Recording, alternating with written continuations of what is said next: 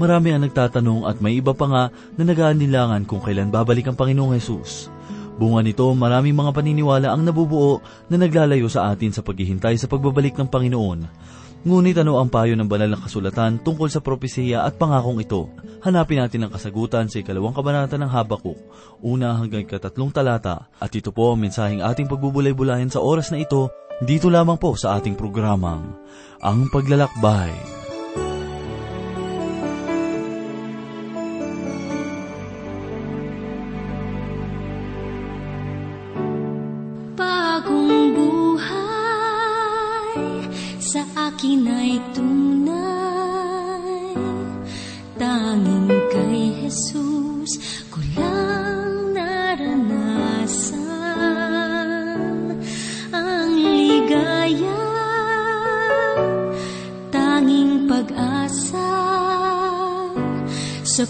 Puso ko'y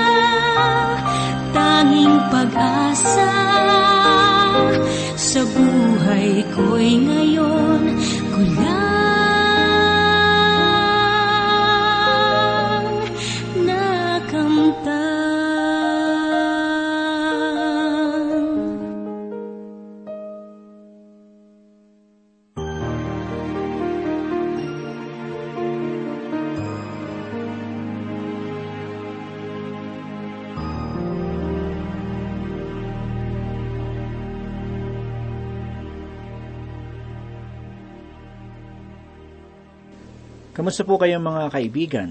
Sana po ay nasa maayos kayong kalagayan at handa pong makinig at matuto ng salita ng Diyos. Ako po si Pastor Dan Abangco, ang inyong tagapanguna. Tayo po ay mag-aral ng salita ng Panginoon.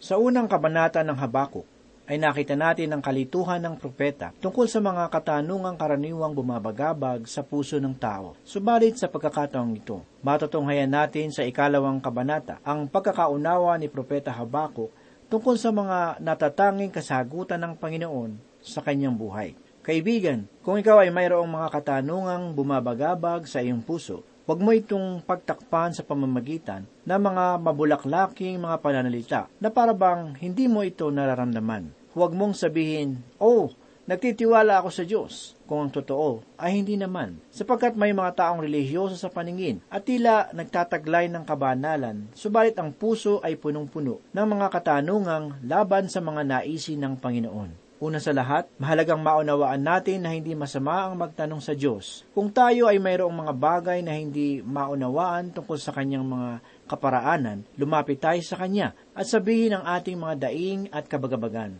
Ito ang siyang ginawa ni Habakuk. Binigyan niya tayo ng halimbawang dapat tularan. Sa tuwing ang ating puso at isip ay natatangay ng mga hindi maipaliwanag ng mga kalagayan sa buhay. Pakinggan po natin ang sinabi ni Habakuk dito sa unang talata ng ikalawang kabanata. Ako'y tatayo upang magbantay, at magbantay ako sa ibabaw ng tori, at tatanaw upang makita ko kung ano ang kanyang sasabihin sa akin, at kung ano ang aking isasagot tungkol sa aking daing. Sang-ayon kay Habakuk, siya ay pupunta sa ibabaw ng tore upang magbantay. Karaniwang halimbawa para sa tungkulin ng mga propeta noong panahong iyon ay ang gawain ng tagapagbantay. Isang halimbawa nito ay ating mababasa sa ikatlong kabanata ng Ezekiel, talatang labing pito, Anak ng tao, bantay sa sambahayan ni Israel, tuwing makakarinig ka ng salita mula sa aking bibig, bigyan mo sila ng babala mula sa akin. Ang mga propeta ay tulad ng mga tagapagbantay na may mabigat na tungkuling ipahayag ang mensahe ng babala ng Diyos. Ang kaligtasan ng lungsod ay nasa kanilang mga kamay sapagkat kung hindi nila maingat na susuriin ang galaw ng kapaligiran, ang pagdating ng mga kaaway ay hindi magagawang paghandaan ng bayan. Kaya naman si Habakuk na siyang propeta ng Panginoon ay umakyat sa tore upang hintayin ang mensahe ng Diyos. Ako'y tatayo upang magbantay, upang makita ko kung ano ang kanyang sasabihin sa akin. Buong tiyagang hihintayin ni Habakuk ang mensahe ng Panginoon sapagkat siya ay nananalig na ang Diyos ay mayroong kasagutan. Maaring hindi alam ni Habakuk kung anong uri ng mensahe ang ihahatid ng Panginoon. Gayunmay naniniwala siya na ang sagot na iyon ay matuwid. Ang sabi pa ng propeta, at kung ano ang aking isasagot tungkol sa aking daing. Inaasam ni Habakuk na maunawaan ang layunin ng Diyos upang siya ay makapamuhay sang ayon rito. Ang Diyos ay hindi nagmamadali sa pagsasakatuparan ng kanyang panukala. Siya ay payapang kumikilos sa lahat ng programa ng kanyang kalooban. Niloob ng Panginoon na ibigay kay Habakuk ang kasagutan. Ngunit ang sagot na iyon ay darating sa kanyang itinakdang katuparan. Tayong mga tao ang siyang nagmamadali sa lahat ng bagay. Maging ang muling pagparito ng ating Panginoong Heso Kristo ay nilalagyan natin ng panahon, samantalang wala namang tayong mababasa sa banal na kasulatan tungkol sa araw at oras ng kanyang pagbabalik. Ang sabi ng Panginoong Hesus sa ikadalawampu at dalawang kabanata ng Aklat ng Pahayag talatang pito ay ganito, Ako'y malapit nang dumating, mapalad ang tumutupad ng mga salita ng propesiya ng aklat na ito. Halos dalawang libong taon na ang nakararaan mula lang sabihin ng Panginoon ang gayong mga pananalita. Ang mga sinasabi nating malapit na niyang pagbabalik ay hindi pa rin nagaganap.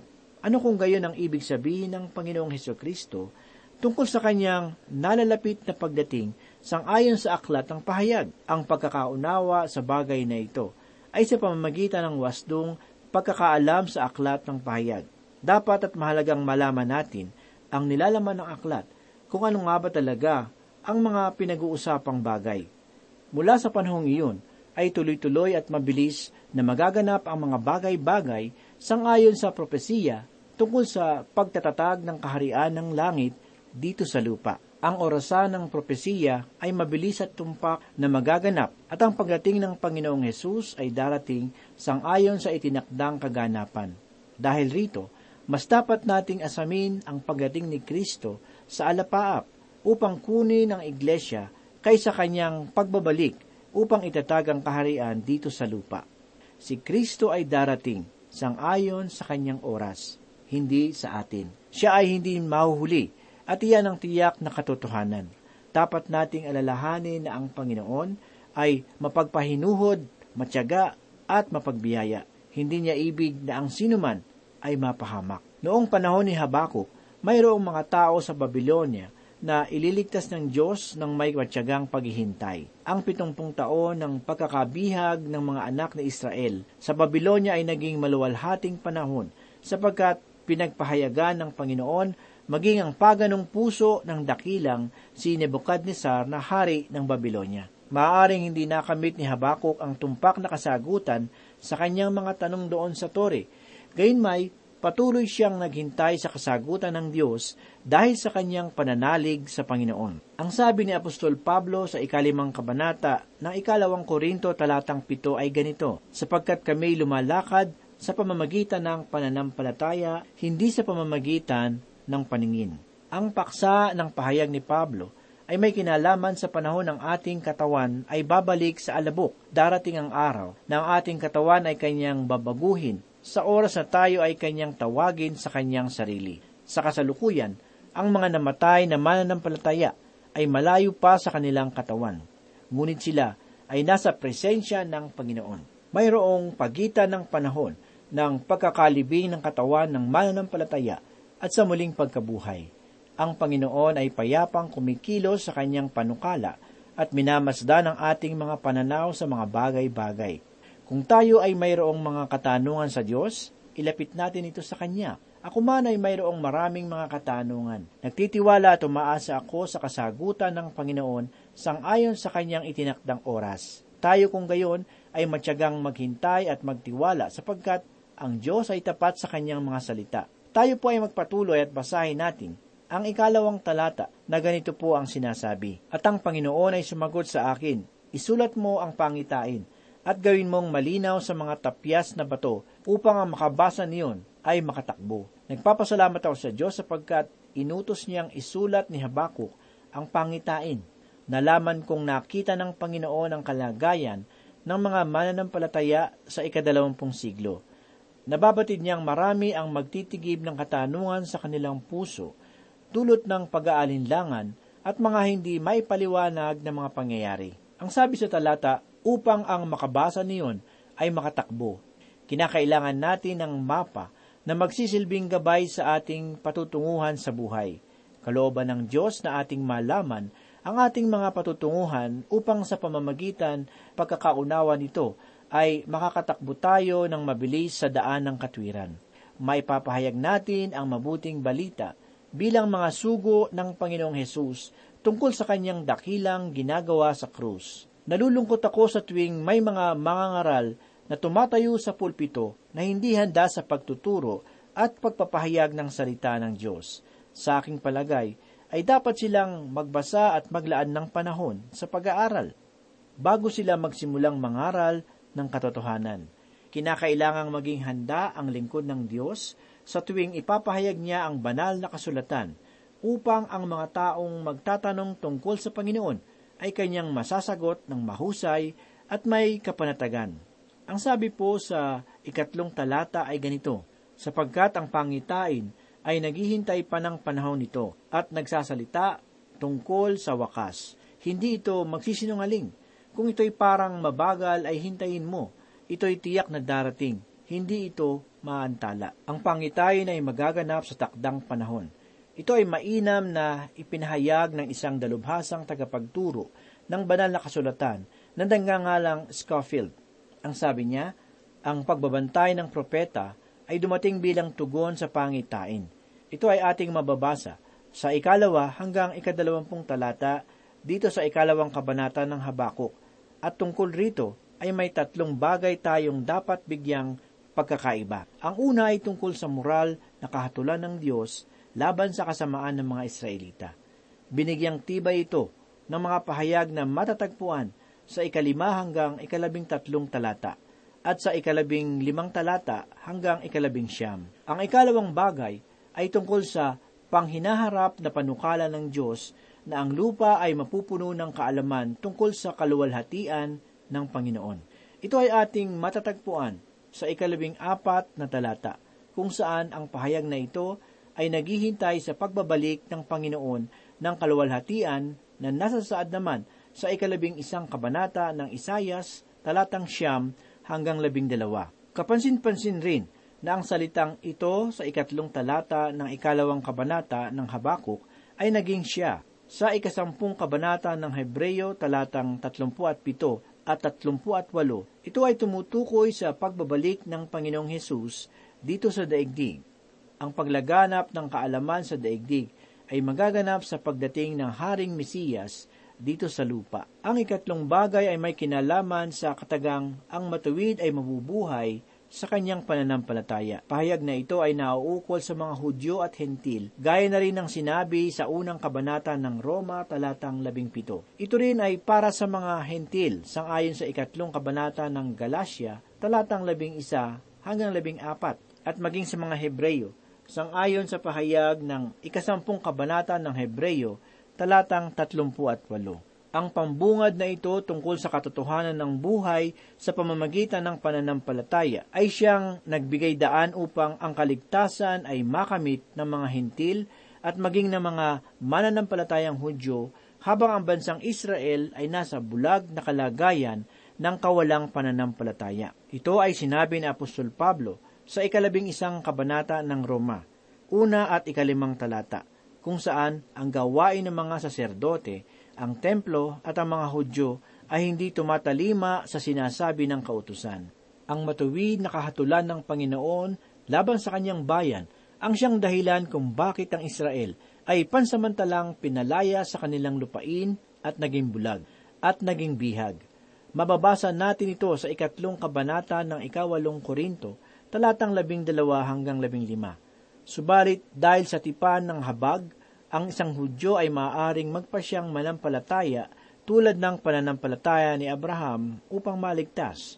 Ito ang sinabi sa ikalabing limang kabanata ng Henesis talatang aning at sa ikaapat na kabanata ng Roma, una hanggang ikalimang talata. Lahat ng bagay na ito ay hindi nangangahulugan na ang tipan ng Diyos kay Abraham at kay David ay walang kabuluhan, sapagkat malinaw na ipinahayag sa banal na kasulatan na ang daigdig ay mapupuno ng kaalaman sa Diyos at ang Panginoon ay babalik sa kanyang templo. Ang lahat ng ito ay ating mababasa sa ikatatlumpung kabanata ng Deuteronomio talatang tatlo at sa ikapitong kabanata ng ikalawang Samuel talatang labing anim. At maging sa ikalabing apat at ikadalawampung talata dito sa ikalawang kabanata ng Habakuk. Sinusugan rin ito ni Pablo sa ikalabing isang kabanata ng Roma talatang dalawampu at lima hanggang 27. Kaibigan, makakaasa tayo sa katotohanang ibibigay ng Diyos ang dakilang kasagutan sa lahat ng ating mga kabagabagan,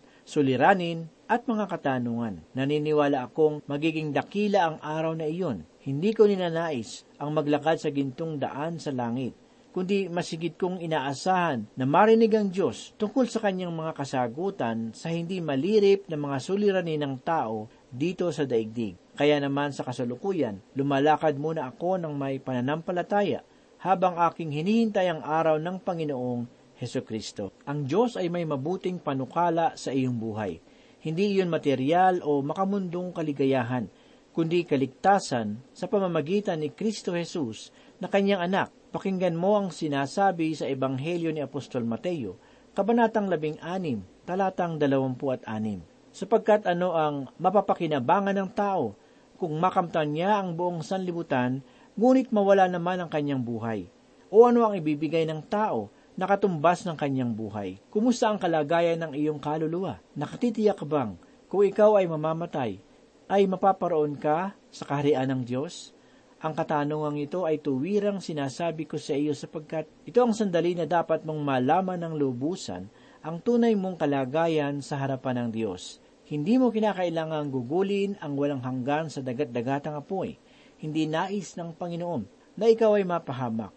Nais niyang kamtin mo ang walang bayad na kaligtasan at talikuran mo ang pagmamatigas na sumisira sa iyong buhay. Pakinggan mo ang panawagan ng Diyos sa ikalawang Korinto kabanatang anim, una at ikalawang talata. Ganito po ang sinasabi, Yamang gumagawa kaming kasama niya Nananawagan din kami sa inyo na huwag ninyong tanggapin ang biyaya ng Diyos ng walang kabuluhan, sapagkat sinasabi niya, sa panahong kanais-nais ay pinakinggan kita at tinulungan kita sa araw ng kaligtasan. Si Kristo ay namatay dahil sa iyong kasalanan. Ang krus ay kapahayagan ng kanyang pag-ibig para sa iyo na maaari mong tanggapin sa pamamagitan ng pananampalataya. Ganito ang sinasabi ng banal na kasulatan sa ikalimang kabanata ng Roma talatang 8, 10 at 11. Subalit pinatutunayan ng Diyos ang kanyang pag-ibig sa atin na noong tayo ay mga makasalanan pa, si Kristo ay namatay para sa atin. Sapagkat kung noon ngang tayo ay mga kaaway, ay pinapagkasundo tayo sa Diyos sa pamamagitan ng kamatayan ng kanyang anak, lalo ngayong ipinagkasundo na, ay maliligtas tayo sa pamamagitan ng kanyang buhay. Tayo'y nagagalak rin sa Diyos sa pamamagitan ng ating Panginoong Heso Kristo, na sa pamamagitan niya ay tinamo natin ngayon ang pakikipagkasundo. Ito ang oras ng iyong kaligtasan. Tanggapin mo ang katotohanan ng Diyos. Manampalataya ka sa Panginoong Hesus at ikaw ay maliligtas. Walang ibang makapagbibigay sa iyo ng tunay na kapahingahan, kundi ang Panginoong Heso Kristo. Sinasabi ko sa iyo, ang kanyang dugo ay sapat upang ikaw ay iligtas mula sa kasalanan. Pakinggan mo ang isang katotohanang nasusulat sa unang kabanata ng Efeso, talatang pito, na ganito ang sinasabi, Sa kanya ay mayroon tayong katubusan sa pamamagitan ng kanyang dugo, nakapatawaran ng ating mga kasalanan, ayon sa mga kayamanan ng kanyang biyaya. Ang hatol ng Diyos na dapat sa atin ay igawad, ay pinasa ng anak ng Diyos upang tayo ay mabigyan ng walang bayad na kaligtasan. Ito ay handog ng Panginoon sa bawat isa. Hindi natin ito kinakailangang bilhin, sapagkat sapat na ang kamatayan ni Kristo upang tayo ay maligtas. Ang kinakailangan na lamang nating gawin ay manampalataya kay Kristo. Tanggapin ang kanyang ginawa para sa atin at buong puso na manalig sa kanyang katotohanan. Sinasabi sa ikalawang kabanata ng Epeso talatang 8 at siyam ay ganito, sapagkat sa biyaya kayo'y naligtas sa pamamagitan ng pananampalataya. At ito'y hindi sa pamamagitan ng inyong sarili. Ito'y kaloob ng Diyos, hindi sa pamamagitan ng mga gawa upang ang sinuman ay huwag magmalaki. Hindi magagawang ipahayag ni Apostol Pablo ang ganitong dakilang mensahe malibang hindi natin naranasan ang biyaya ng Diyos na siyang kaloob sa atin. Ang biyaya ay nangangahulugan ng walang bayad na paglingap ng Panginoon sa hindi nararapat na sanlibutan. Ginawa ito ng Diyos upang ang lahat ay walang maipagyabang sa kanyang harapan. Sapagkat kung ang kaligtasan ay bunga ng mabubuting gawa na batay sa kautusan, tayo ay mayroong karapatan na magmalaki sa Diyos sapagkat tayo ang nagligtas sa ating sarili. Ngunit sa katotohanan, ang ating kaligtasan ay bunga ng biyaya ng Panginoon. Ang tao ay wala man lamang na naiambag sa gawa ng kaligtasan na isinakatuparan ng anak ng Diyos. Si Kristo Jesus mismo ang ating kaligtasan.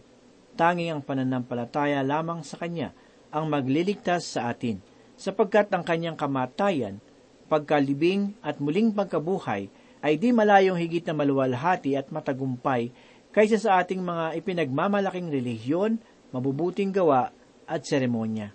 Pananampalataya ang inilagay ng Diyos na tugon sa ating mga kalagayan, sapagkat sinasabi sa ikasampung kabanata ng Roma, talatang siyam at sampu ay ganito, sapagkat kung ipapahayag mo sa pamamagitan ng iyong bibig si Jesus na Panginoon, at sasampalataya ka sa iyong puso na binuhay siyang muli ng Diyos mula sa mga patay, ay maliligtas ka, sapagkat sa puso ang tao'y nananampalataya, kaya't itinuturing na ganap at sa pamamagitan ng bibig ay nagpapahayag kaya't naliligtas. Nasubukan mo na ba ang ilagay ang iyong tiwala sa ginawa ni Kristo para sa iyo? Tinanggap mo na ba ang katotohanan ng kanyang kamatayan, ang pagkabuhay na maguli? Manampalataya ka sa kamatayan at muling pagkabuhay ni Heso Kristo at ikaw ay maliligtas mula sa iyong mga kasalanan. Ang salita ng Diyos ay malinaw nagsasabi na ikaw ay makasalanan nakarapat dapat sa hatol ng dakilang hukom.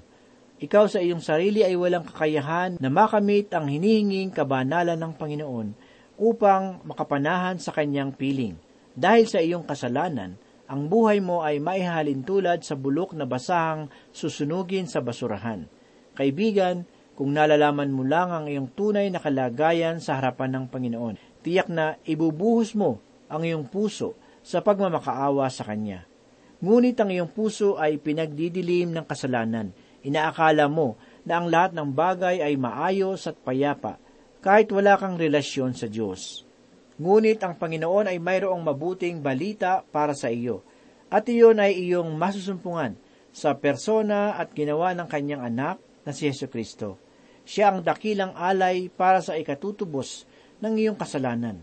Binata niya ang lupit at pait ng krus mabigyan ka lamang ng daan upang makalapit sa Ama sa pamamagitan niya, upang sa pamamagitan ng pananampalataya sa kanyang kamatayan at muling pagkabuhay, ikaw ay magkaroon ng matibay na pananalig at buhay na dulot ng kanyang biyaya. Ito ang tunay na diwa ng kaligtasan, na hindi bunga ng ating sariling gawa, kundi sa pamamagitan ng ating pananampalataya kay Kristo sa diwa ng kapakumbabaan. Tinanggap mo na ba ang regalong ito?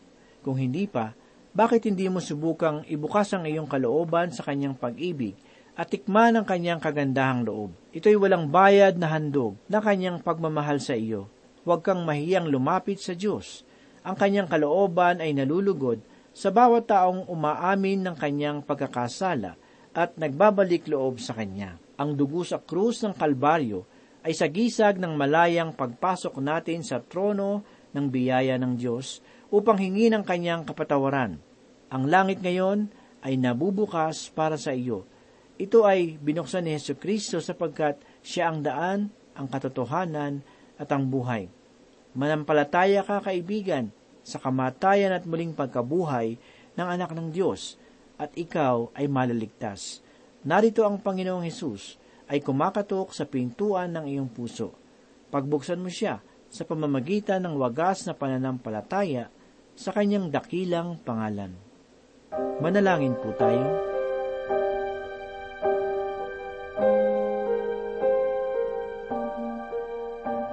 Muli po kaming nagagalak, Panginoon, sa katotohanan na aming natunghayan sa iyong mapagpalang salita. Marami pong salamat, Panginoon, dahil ito ay patuloy na nagbubukas ng aming puso at ng aming isipan sa katotohanan na kami ay dapat manampalataya sa iyo. Tulungan mo po kami na mabuhay ng may pagsunod sa iyo at maging pagpapala sa aming kapwa. Ito po ang aming samot dalangin sa pangalan ni Jesus. Amen.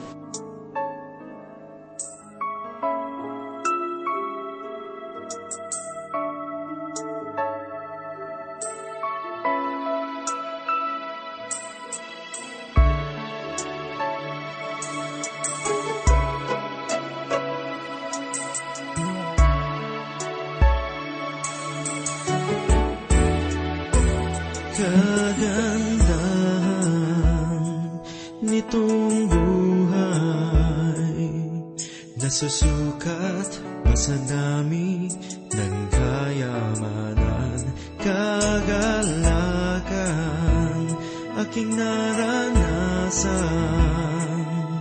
Kay Jesus kahit anong kalagayan